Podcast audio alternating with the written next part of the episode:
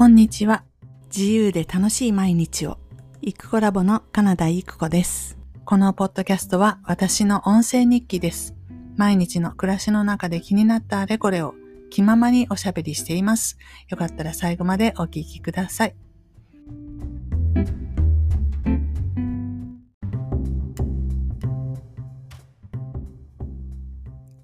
こんにちは、イクコラボです。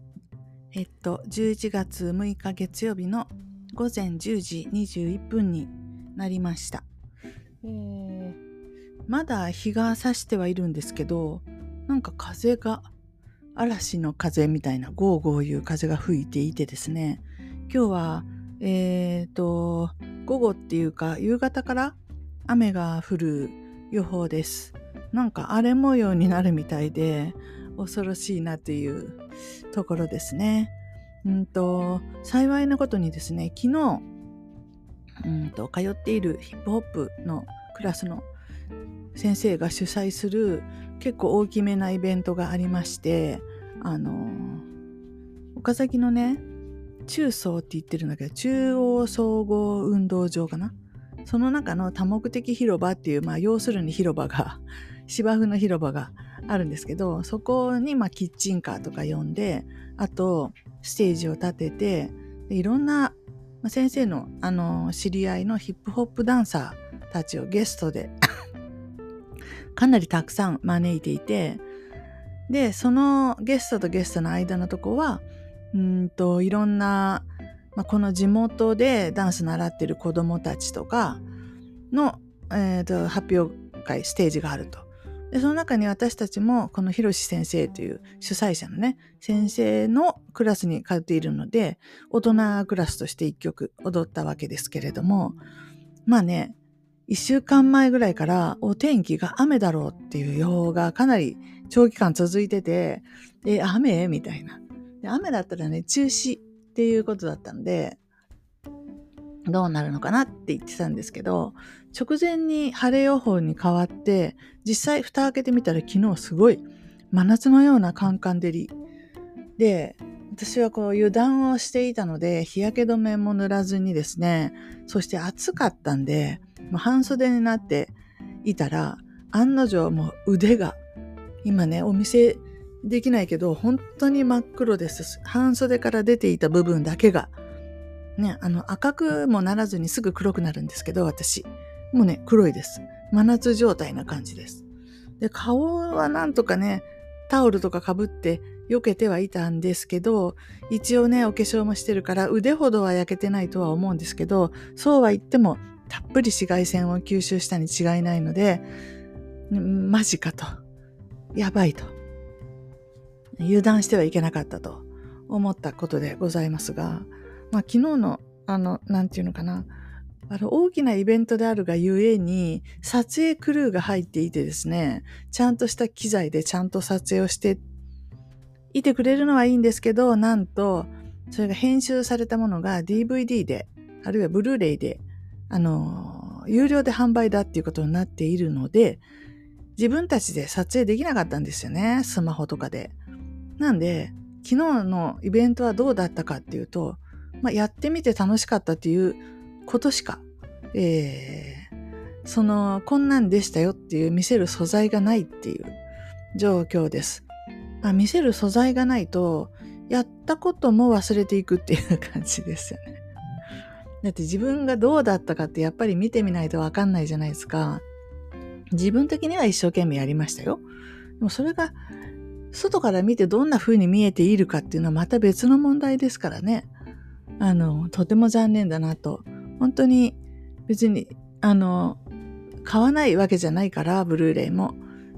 撮影 OK にしてほしいなっていうのが、せずに思うところでございます。まあ、このイベント、去年から始まったんですけど、そう。えっ、ー、と、そのプロトタイプは一昨年に行われて、その時は先生が独自開催だったんですね。で自分で多分持ち出しで、あの、ステージも組んで、で、その翌年に同じことをやろうとしたら、そこに岡崎市の、あの、その施設をね、借りれないかって聞きに行ったら、いや、岡崎市としても秋にそういうなんかイベントをやりたいっていうのがあるので、まあ、ジョイントでやりますかって、コラボでやりますかってなったのが去年。で、その第2弾が今年っていうことで、まあ、半分、こう、あの、市のお金が入っているっていうのかな？なので、昨日は突然途中で岡崎市長が挨拶に現れたりするっていう、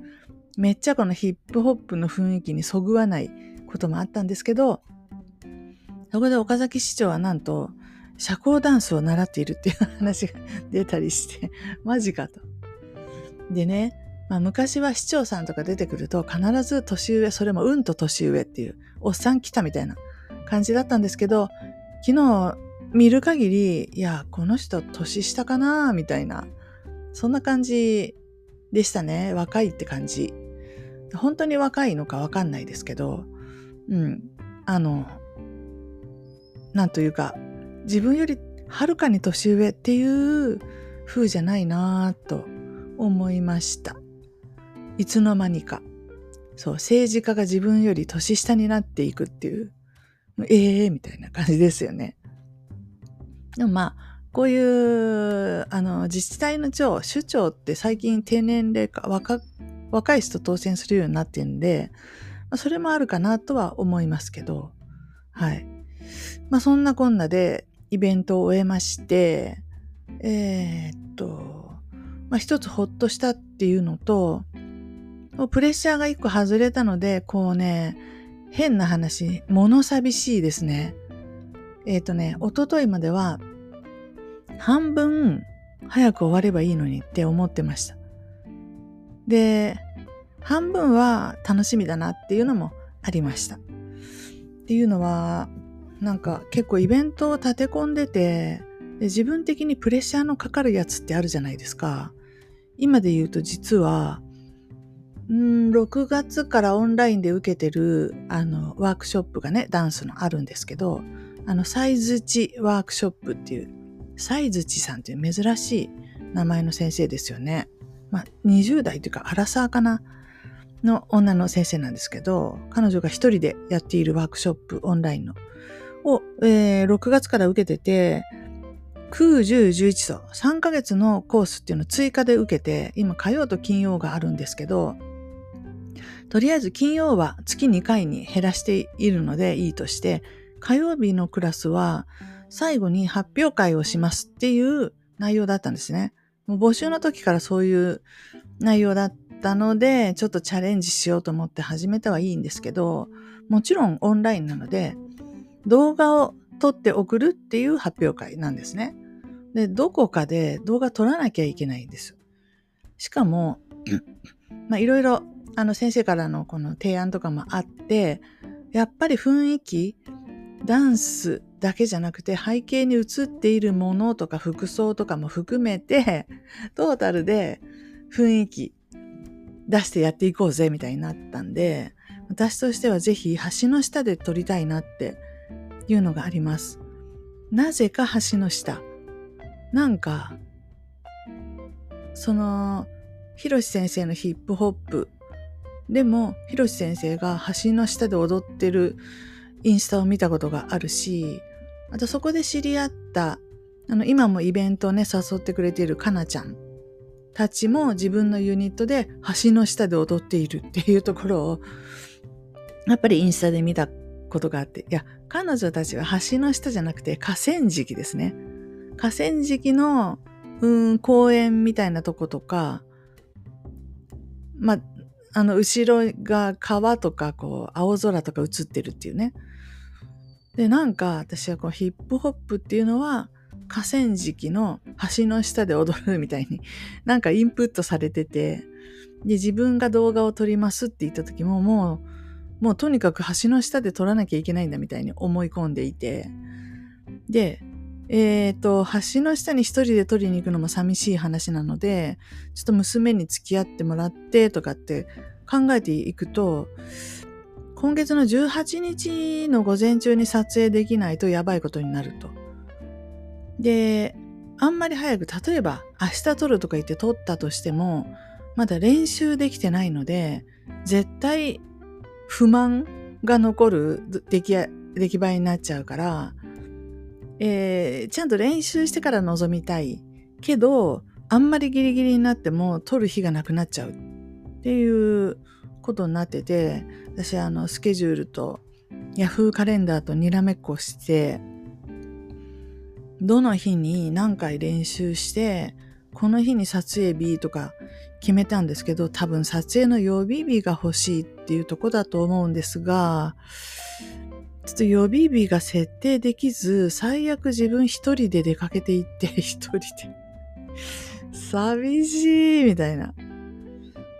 そうならずに済むように一発で取り切れるように18日に、それまでに練習をしなきゃいけないわけですね。それをね、ずっと考えてて、これやばくないって。全然踊れてないんで、そのね、振りが難しいっていうよりも、一個一個はベーシックなヒップホップのステップなんですけど、その速さについていけない、それから、ちゃんと体重移動して ちゃんとできないと、まあ、何やってるかわかんないんですよね、ヒップホップって。まあ、ジャズでもそうでしょうけど。なんで、その、踊りきれるようにする必要があって、そのために練習を積まないといけないんですけど、えー、今日月曜なんで、来週の土曜日が撮影本番って思うと、ほんとちょっとやばくないって、やばいじゃんっていう感じですよ。で、私もせっかく撮るんだったら自分のインスタとか YouTube とかに上げたいし、な、なおかつその、もちろんね、ワークショップのメンバー全員に見られるわけですし、まあその、できないことはどうしてもできないでしょうがないけど、できるマックスまではやらないと後で後悔しそうだなと思うので、この2週間が勝負だってなってるんですけど、こう、それだけがね、すべてってわけでもやっぱりなくて、なんかあるぞと。えー、っと、なんやかんや用事もあるし、で、昨日、ひろし先生のとこで踊った同じナンバーを19日日曜日に、えっ、と、金山のクラブみたいなところでちょっとイベントがあって、そこでも踊るっていうことがあるんですが、もうそんな練習なんかしてる場合じゃないですよ。昨日やったんで、そのまま今度もやるってでそのことはちょっと頭から外し、これから2週間は自分のワークショップの、えっ、ー、と、その動画撮影用の練習を、に集中しようという感じなんですけど、実はその翌週25日土曜日には、えっ、ー、と、自分たちのハピーフォレのイベントがありますよと。でもこれも、まあ以前やったのと同じことをするので、まあまあいいんですけど、その練習は2回あるんで、ここは頭切り替えてそっちもやんなくちゃいけないよってなってて、ちょっとね、詰め詰めな感じ。18日土曜日の午前中にワークショップ用の動画の撮影終わったと思ったら頭を切り替えてその日の夜からハピフォレのえー、イベントで踊る用の練習に頭を切り替えるって感じになるのかなと。これキッチキチじゃないですか？ね。私何してる人？みたいな感じですよね。なんかその、あの、ダンスのそのスケジュールに必死で、それ以外のこと何一つ考えていないっていう。でもそれ以外のことって言っても、そうですね。まあ、なんかのミーティングがあるがあるとかっていうのは別に私が準備をしていかなくても、ただそこ行きゃいいっていう話なんで、体だけ運んでいけばいいので、そういうのは一旦頭から取り去って、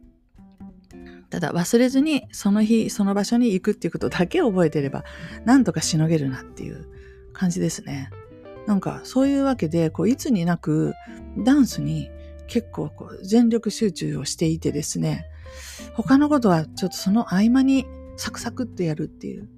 で、余計なことに時間かけたくないのでサクサクってやるっていう感じになってます。で、と言いつつですね、私はこのちょっと欲を出して最近また、えっ、ー、と、マーケティングの、なんだ、セミナーとか、まあ、あの、無料のセミナーって基本的に世の中にはないので、無料のセミナーに出ると、有料のセミナーのこのおすすめがついてくると。それの、あの、宣伝、プロモーション用の無料セミナーっていうことなんですけど、それでも、やっぱり情報はそこにはあるので、あの、ちょくちょく受けたりするんですね。その時、時々で。で、先週の金曜日もそれ受けて、えっ、ー、と、素晴らしいマーケティングの大家の J. エブラハム。本人がまだ76歳かなんかで存命中なんですね。伝説的な有名な人、アメリカのなんですけど、その本人を呼んで本人とコンサルしてもらえる特別なズームのコースができたと。1年間で19万6千円かなんかで8千円かな。で、あの、内容を聞くとやっぱりそりゃあね、本当にあの、情報が欲しかったら、コンサル受けたいんだったら、これ以上の人はないでしょっていうぐらいの、にしてはその価格っていうのは、お値打ちだなと思ったんですけど、言ってもね、その、えっと、受講した人の声なんかを聞くと、やっぱり大企業の人はいないにしても、大体中小企業、例えば、今1億円の売り上げを5億にしたいんだとか、あるいは5億円の売り上げなんだけど10億を目指したいんだっていうような会社さんの社長さんばっかりなんですね。うーん、つまり何が言いたいかというと何か施策をしようとこれをこういうふうにしたらいいんじゃないかって提案してもらったとて、えっ、ー、と、私なんかが言っても、その、なんて言うんですか？人間がいないんですよね。やる人が。従業員とかいないんで。で全部私がやるってことになります。けど、会社の社長さんっていうのは、スタッフがいっぱいいるわけですよ。社員が、社員を抱えているんで、その人らにやらせればいいわけなんで、ただ、何をやらすかっていうの大事ですよね。やらせたけどうまくいかんかったじゃダメなんで、絶対突破口になるような、そういうアイデアというか方法、方向性をもう必死に探しておられると思うんですけど、もちろん背負ってる責任も大きいですからね、従業員を何十人も雇ってて。そういう人が受けるにはとってもいいセミナーだなと思ったんですけど、私が受けても、せっかくのそのアドバイスも活かせない。なぜなら実行できないから。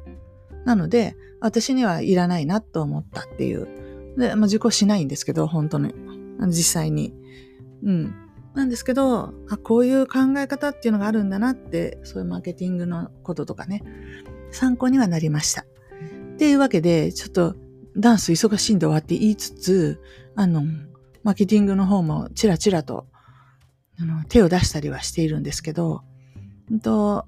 一つね、ちょっと話がね、変わるような、変わっちゃうんですけど、そのダンスだとか、マーケティングだとか、なんやらだとか、いろいろ言うんですが、私の中では、このね、常に毎年毎年3つの柱を立てていて、その柱の中のどれかには含まれてるんですよ。パッと聞いて全然関係のなさそうなダンスとかなんとかとかっていうのも関係なくていいんですね。自分の全人生を、まあ、全生活を一つのジャンルに投入しないっていう作戦なんです。リスクヘッジっていうか、まあ、リスクヘッジってまた違うかなと思うけど、自分の全人生がマーケティングに投入されてしまうなんて、いくらマーケティング面白いねって言ったって、それはないでしょうって。人生は私の全てですので、そうでしょ？自分の人生以外のものって体験できないわけじゃないですか。だったらそこに自分の楽しいこと、好きなこと、いつかやってみたいなと思っていたことっていうのをきっちり入れておかないと最初から。そうしないとお金に関係しないようなことって後回し後回しになるんですよね。で誰もこれやったらって言ってくれないっていうのが趣味の部分です。なので自分で最初から一つの柱としてそれゴーンって入れとかないと、っていうか入れとけば、ちゃんとそのジャンル、それはそれで成長していくってことなんです。えー、私、この間っていうか Mac を買い替えた時に、あ、その前か。Mac にいつの頃からかフリーボードっていう無料のアプリが入ってるのに気がついて、これ何って触ってたら、そう、フリーボードなんですよ。際限なくいろんな図が書き続けられるような あの、なんだ、点々の入った、えー、っと、これなんていうのかな、方眼じゃないんだけど、あの、点々の方眼ってあるじゃないですか。ああいうのが入った土台みたいなやつが。で、それに私2022年に3つの柱を書きました。丸を3個書いて。で、1つは YouTube の朗読チャンネル。で、1つは楽筆のマーケティング。で、もう1つはダンス。というふうに3つ書きました。で、これが1年経って、今年ですね。多分今年の初めぐらいに、えー、もう一回考えました。今年はどういう柱でいこうかなって。で、その時点で、YouTube はま順調に伸びていたので、細々ながら、これはそのまま続けようと。こう、ルーティンにしようと。継続ですね。そのまま。で、こう3つの柱にするっていうのは育てていきたいジャンルなんで、じゃあ、えー、朗読チャンネル以外で3個何が考えられるかなって考えたのが今年です。で、うんと、えー、1つ目はダンス。二つ目は楽筆マーケティング。これは前年と変わらないんですけど、新規に新しく一つ、イクコラボとして独自の、えー、コンテンツをする。というのを掲げました。で、それぞれのところに、これお見せできるといいんですけど、さすがにポッドキャストなんでお見せできないんですが、これ以前ね、あの、朗読チャンネルの方でライブやってた時に多分見せてこの話してると思うんですけど、えー、今回ね、もう11月ですし、来年どうしようかなとか思いながら、久しぶりにこれを見たんですよ。そしたら、びっくりしちゃったんですけど、ダンスのところに、多少のこう、キーワード的なのがいくつか書いてあるんですね。で、ダンスって書いて、その下にゴールって括弧して、一人の踊ってみた動画をアップするって書いてあるんですよ。で、その下に自主練とか動画とかイベントとかいうキーワードが。で、もっと細かく一人で踊っても成立するとか、軸がぐらつかないとか、腕の表現ができるとか、自分のスタイルを見つけるとか、そういうのも書いてあるんですけど、私ね、もうゾッとしちゃったんですけど、今受けてるその西槌先生のワークショップで、先生からこれからこういうことを、来月はこういうことをやりますとか、いろいろ発表されていくじゃないですか、毎月。まさにそのままなんですよ。で、一人の踊ってみた動画をアップするっていうのは私、自分で、あの一人で、インスタでやるつもりだったんですけど、こそっと。でも気がついたら、サイズチワークショップで一人の踊ってみた動画をアップすることになってるし、そんないい加減な適当なちょこちょこっと踊ってあげたよじゃなくて、ちゃんと練習して、自分の今のベストを、あの、撮影してあげるってことになって、やば。これ私、自分、年初にこれを書いたんで、年の初めに。で、サイズチワークショップに出会うのは多分6月、5月、6月、5月だと思うんですよね。広告でパッと見つけて。もうその時点ではこんなん書いたこと忘れてるんですよ。それなのに、なんか、広告流れてきた時に、パッと、それをクリックしたし、で、多分その日のうちに申し込んでると思うんですけど、こんな偶然流れてくる広告で、あの、パクッとそれをね、あの、受講して、気がついたらその先生のやりたいことがこれだったっていうことなんで、怖っと、何の気なしに書いたいろんなキーワードですからね。この時はそんなん、そういう実感なく、本当にやるんだっていう実感はなく、ただ頭の中でこういうのがやろうみたいに。やれるかどうか知んないけど、まあ書いとけみたいな気軽な感じで。そして、楽筆マーケティングの方もゴールとしてベーシック平均10人月毎月10人を超えるって書いてあってこれはまだ超えてないんですけど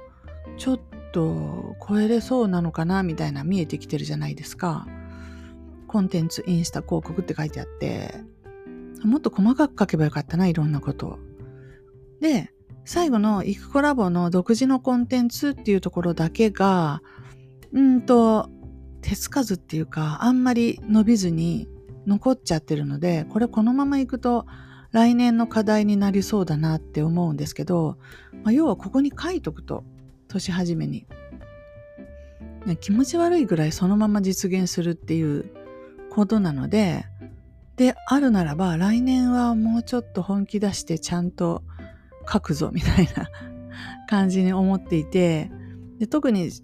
そう自分のあのオリジナルのコンテンツについては多分このポッドキャストでも喋ってて特に3月4月ぐらいに喋ってると思うんですけどそれを私あのペライチサポーターになって活動するみたいなのは自分のコンテンツにしようかなってアイデアがあったんです。っていうか、ウェブでやりたいっていうのは一つあるんですよ。絶対に。うん。な、なので、えー、ペライチサポーターと思ったんですけど、まあ、このペライチの話をするのが退屈でしょうがないなっていうのに、まあ、すぐ気がついてつか、まあ、最初からそうに決まってんじゃんっていう話ではあるんですけど、でも、まあ、一応なってみて、そういうコミュニティがどういう風になってるのかもなんとなく感じれたし、なってみたことは良かったなとは思うんですけど、そこ、そこじゃないっていう、そこじゃない感が大きすぎたっていうことですね。で、それで、その後、えっ、ー、と、なんか忙しさに紛れて放置してるので、だけど、絶対、なんかやりたいことがありそうな気がするみたいな感じだし、このままダンスと楽室マーケティングをして終わったら、私って何、何して、何、何のために生きてるのみたいな感じなんですよ。なんか一番やるべきことをないがしろにしたまま、あの、その周辺のことをやっているみたいになるので、絶対ここに何かしらのコンテンツがあるはずだと。そう、以前は、だからユーデミーで教材を売ってみるとかもやっていて、これは去年とか一昨年とかの話ですけど、で、今年はそれもね、下げてるんですね。理由は、まあ、コンテンツが古くなってきてて、ちょっと今受講したらはってなるみたいなこともありつつ、そもそも受講してもらってもあんまり嬉しくないっていう、教えたいっていう欲があんまりないっていうか、その人がこれ見てうまくいったら嬉しいみたいな、そういう教師としての、そういう心持ちが全然ないなって思って、そうじゃなくて、私のこの発信するコンテンツをただ楽しんでもらう方が、たとえリターンがなくても、そっちの方が私は嬉しいと。だから、ポッドキャスト続いてるんですよね。本当に、生のままのコンテンツじゃないですか、これって。何の加工もされてない。ただ、日々思ってることを喋ってるっていう状態で、でこの中に、こう、薄く価値がポコポコっと含まれてる、まあ、あれですね、砂金拾いみたいなもんですかね。あの、ザルでこしていくと、ちっちゃいキラキラしたのがあるよ、みたいなことは絶対あるなと自分でも思うんですけど、こう、あの、ただ石ころが多すぎて、で、これですよってテーマ絞れないみたいなことですけど、間違いないのは Web に関することだっていうのは、もう間違いないだから、このポッドキャスト最初の頃は、ウェブ、ウェブ、なんだっけ、ウェブで楽しむじゃなくて、うんと、ウェブを楽しむイークコラボっていうキャッチ、キャッチフレーズだったんですよね。でも、その、やりたいことなんですかって言ったら、ウェブを楽しむイークコラボがやりたいわけですわ。うん。途中からもうダンスの話しかしなくなっちゃったんで、ちょっと、最初のジングルとか変えてますけど、やってる理由は何ですかって言ったら、ウェブの話ができるとこが他にないと。うん誰に話してもわかんないから、ポカンとされちゃうって。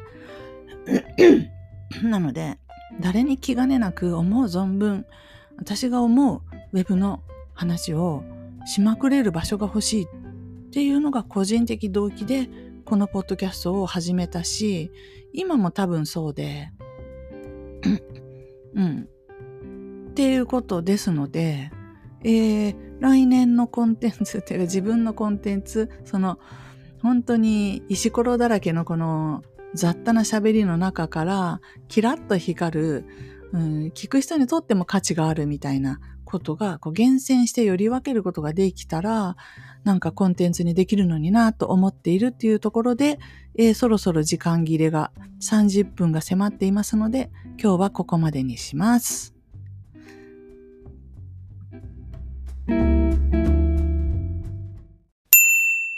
イクコラボワンダー